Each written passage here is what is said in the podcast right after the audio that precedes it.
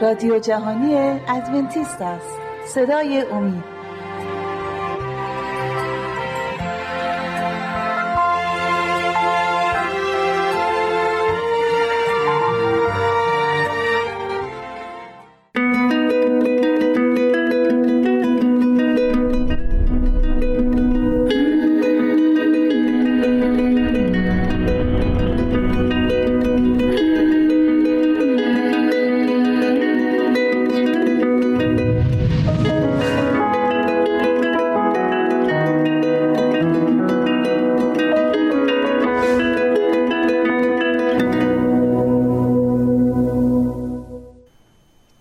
سلام گرم مرا بپذیرید. بینندگان محترم و خوبم.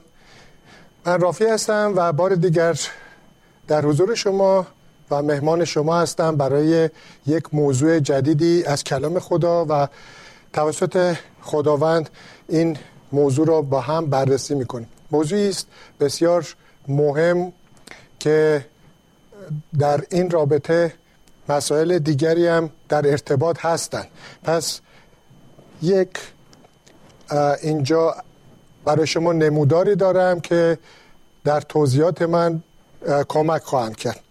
موضوعی که در این فرصت می‌خوام با شما در میون بذارم نمونه های عهد قدیم یا عهد عتیق توسط حقایق عهد جدید جدید به تحقق میابند پس حقایقی رو که در عهد عتیق در زمان قدیم میان مردم خدا پیش آمده رابطه ای داره با حقایقی که در عهد جدید در زمان مسیح و در زمان حال اون حقایق به اون وقایع به حقایق پیوسته.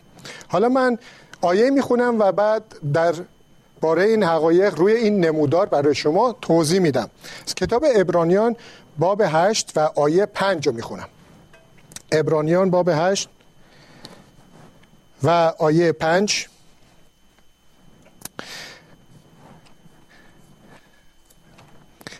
می‌گوید به این صورت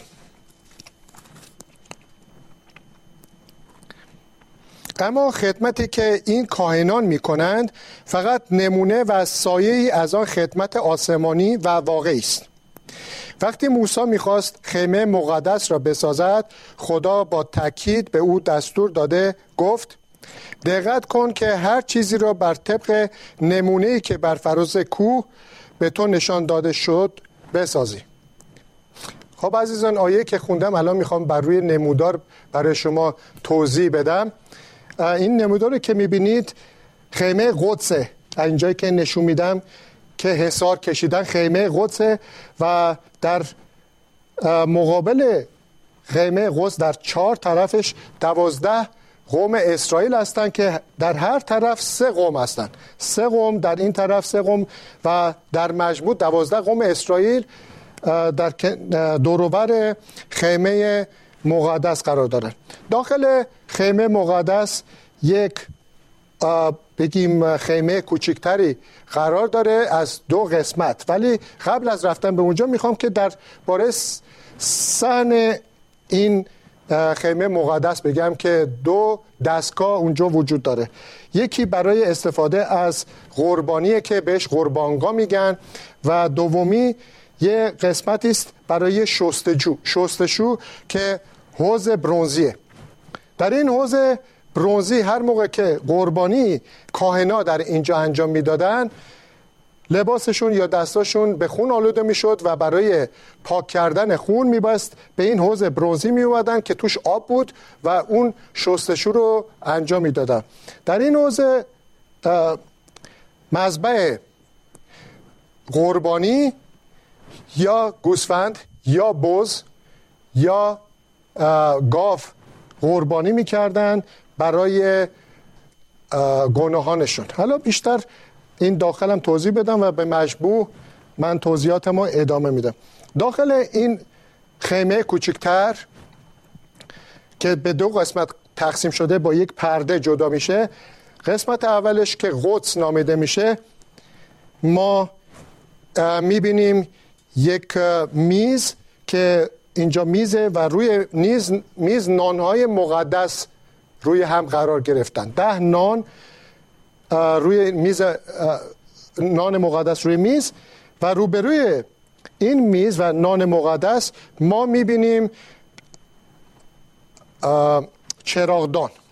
هفت چراغ داره. این چراغدان روبروی اونه و جلو دقیقا جلوی این پرده ما داریم مذبح بخور. یعنی آتیش روشن بود روی این مذبح جلوی این پرده و همیشه بخور می و بوی بخور تمام این محوطه داخل خیمه کوچک رو پر می کرد در آن طرف این پرده میشه قدس الاقداس. در داخل آن ما می‌بینیم که یک صندوق پیمان یا تابوت عهد.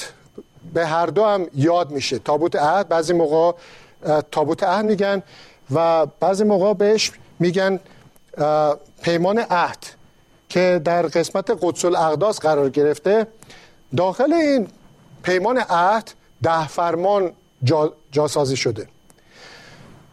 در زمان موسی این ده فرمان داخل این پیمان عهد گذاشتن که برای همیشه به یاد نه فقط قوم اسرائیل بلکه برای تمامی بشریت باشه و بر روی این پیمان عهد که در دربی داشت که بسته می‌شد بر روی اون در حضور خدا نمایان بود. که با دو فرشته که فرشته ها دستاشون رو پنگ کرده بودن و روی این درب را پوشانده بودن وسط دستای یا بالهای این فرشته ها یه روشنایی بود که حضور خدا رو اونجا نماینگر بود. نشون می‌داد که حضور خدا آنجاست.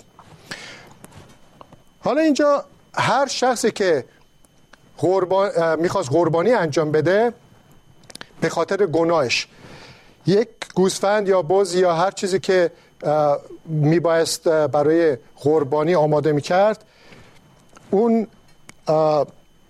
گوسفند رو برای مثال برداریم. گوسفند رو که سالمه یعنی هیچ کار یک چیز کم و کاستی در بدن این گوسفند وجود نداره. باید کاملا سعی و سالم باشه. اون گوسفند رو بر می داشت می برد برای کائنا و دست خودش رو می بر روی این گوسفند. و با حضور کائن کائن براش دعا می کرد دعای اینکه گناهاش بخشیده میشه.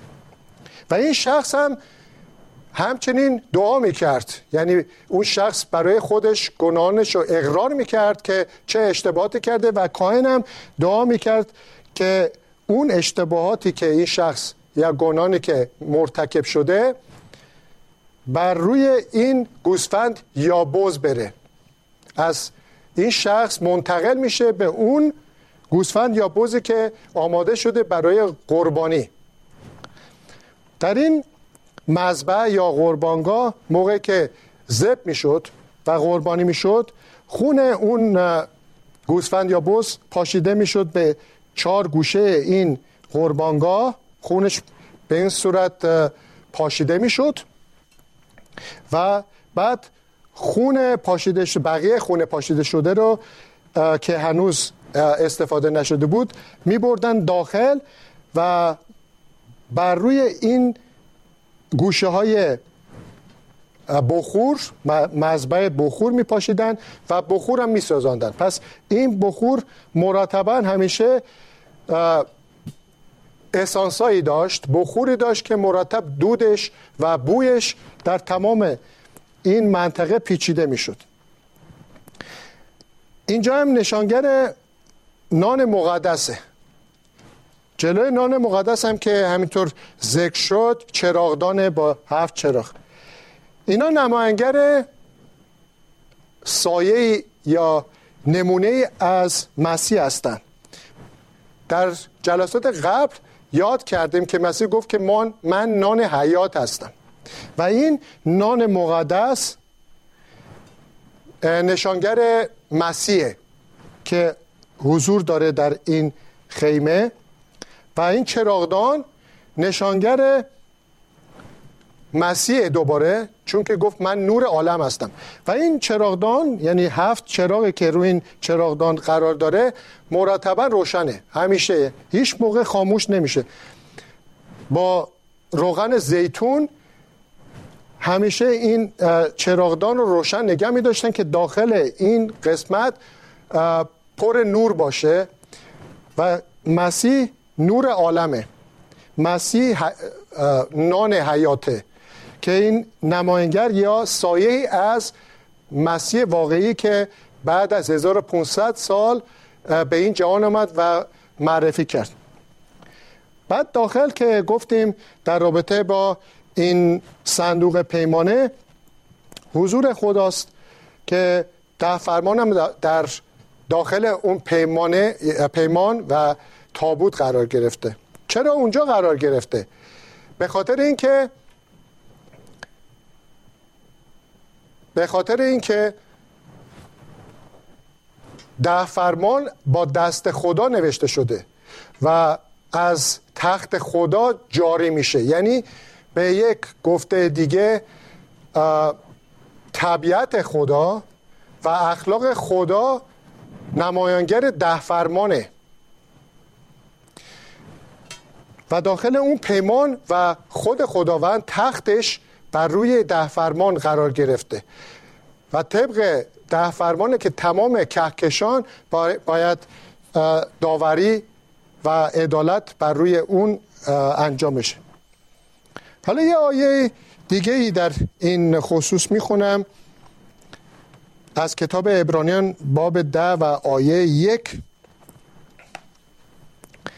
که میگه شریعت موسی تصویر کاملی از حقایق آسمانی نبود بلکه فقط از پیش درباره چیزهای نیکوی آینده خبر می‌داد.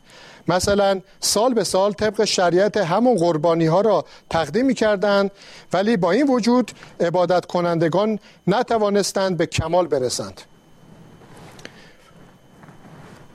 کسانی که گناهکار بودند و میبایست که یک بره یا بوزی به همراه خودشون داخل این خیمه می بردن در جلوی کاهن و قربانی می‌کردن برای پاک کردن گناهانشون هر روز این کار مرتبا ادامه پیدا می‌کرد.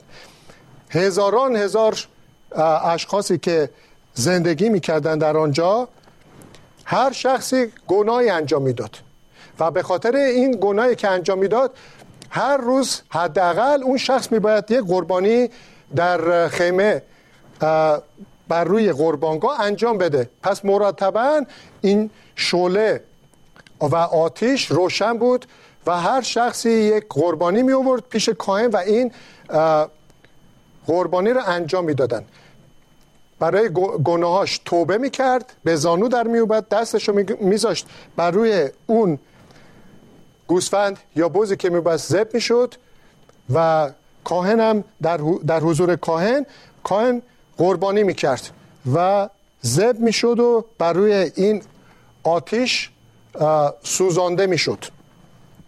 حالا این آیه که خوندم میگه که هر سال مرتبا این ادامه پیدا می‌کنه. ولی چی میشه بعد از اینکه سالها این ادامه پیدا می‌کنه؟ این آیه اینجا به ما گفت که ولی هیچ تأثیری بر روی اون شخص نمی‌ذاره. مثلا سال به سال طبق شریعت همان قربانی ها را تقدیم می‌کردن ولی با این وجود عبادت, عبادت کنندگان نتوانستن به کمال برسن. چرا که نمی‌تونن با قربانی کردن یک بگیم بوز یا بره گاوی که قربانی می‌کردن درسته که به امید این که اون گناهشون منتقل میشه به اون بز یا بره که آماده قربانی شده. منتقل میشه اون زب میشه و سوزانده میشه بر روی قربانگاه. ولی اون بز بره توانایی پاک کردن گناه اون شخص رو نداره. اون یک موجود بیچاره که خدا اونو آفریده. فقط خدا این طریق رو به انسان ها نشون, نشون داده که به این طریق باید ایمان داشته باشین که این بوز یا گوسفند نیست که واقعا گناه تو رو میبخشه. شما فقط یه مراسمی رو اینجا انجام می‌دید با ایمان. ولی اون در واقع در آینده یک شخصی خواهد آمد که گناهان شما را خواهد بخشید. و اون شخص خود خداست که جسم انسانی خواهد پوشید. میبایست میومد و گناه انسان ها آمرزیده می‌شد. این فقط نمونه و سایه بود در زمانهای گذشته که با امید به سالهای آینده که مسیح میبایست میومد و در این نمودار که می‌بینید زمان موسی حدود 1500 سال فاصله است. 1500 سال بعد اینها تا زمان مسیح همین کار رو انجام می‌دادن. 1500 سال قربانی می‌کردن و گناهشون به طور کامل پاک نمی‌شد. چرا که اون گوسفند نمی‌تونه گناه رو پاک کنه. ولی به امید آن بودن که مسیح که قربانی اصلیه و اومد به این زمین. زندگیشو برای انسان فدا کرد زمانیه که ما با امید به عیسی مسیح ایمان میاریم و ایمانمون باعث میشه که فیض خدا گناهان ما رو پاک کنه. و همچنین اینجا همون کاری که انجام می‌دادن در رابطه با آمدن مسیح که مسیح اومد و گفت که هر چیزی که در زمان قدیم انجام می‌دادین فقط یه سایه یه نمونه برای حقیقتی که در آینده خواهد بود و آن حقیقت خود عیسی مسیح بود که آمد و این حقایق رو به وقوع پیوست. گناه انسان ها رو از زمان قدیم و از مرگ صلیب مرگ مسیح روی صلیب به بعد از هر طرف با ایمان نگاه می‌کنن. قدیمی ها به مسیح نگاه می‌کنن و ماها که دو هزار سال قبل گذشته دوباره به مسیح نگاه می‌کنیم. با ایمان به مسیح نگاه می‌کنیم و مسیح در این وسط از هر دو طرف ایمانداران رو قبول می‌کنه برای بخشش گناهانشون. یک چیزی هم که توضیح بدم و احتمال داره در جلسه بعدی اونا بیشتر باز کنم اینه که این قربانی که انجام می‌دادن و خونو میریختن روی این چهار گوشه قربانگاه و روی این قربانگاه بخور میریختن. همچنین سال یک بار فقط کاهن اعظم کاهنین این کار رو انجام می‌دادن هر روز. ولی سال یک بار کاهن اعظم بگیم هارون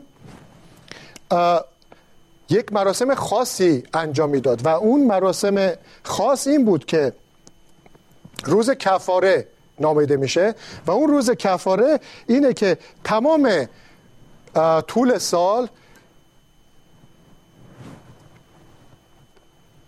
خونی که ریخته شده بر روی این سه قسمت جمع شده. خون انسان ها اونجا خون بوزها و گاوا که زب شدن و اونجا پخش شدن جمع شده اونجا و حالا سال یک بار این کائن اعظم میبایست میومد و تمام گناه و خون جمع شده داخل این خیمه, خیمه مقدس رو پاک می‌کرد.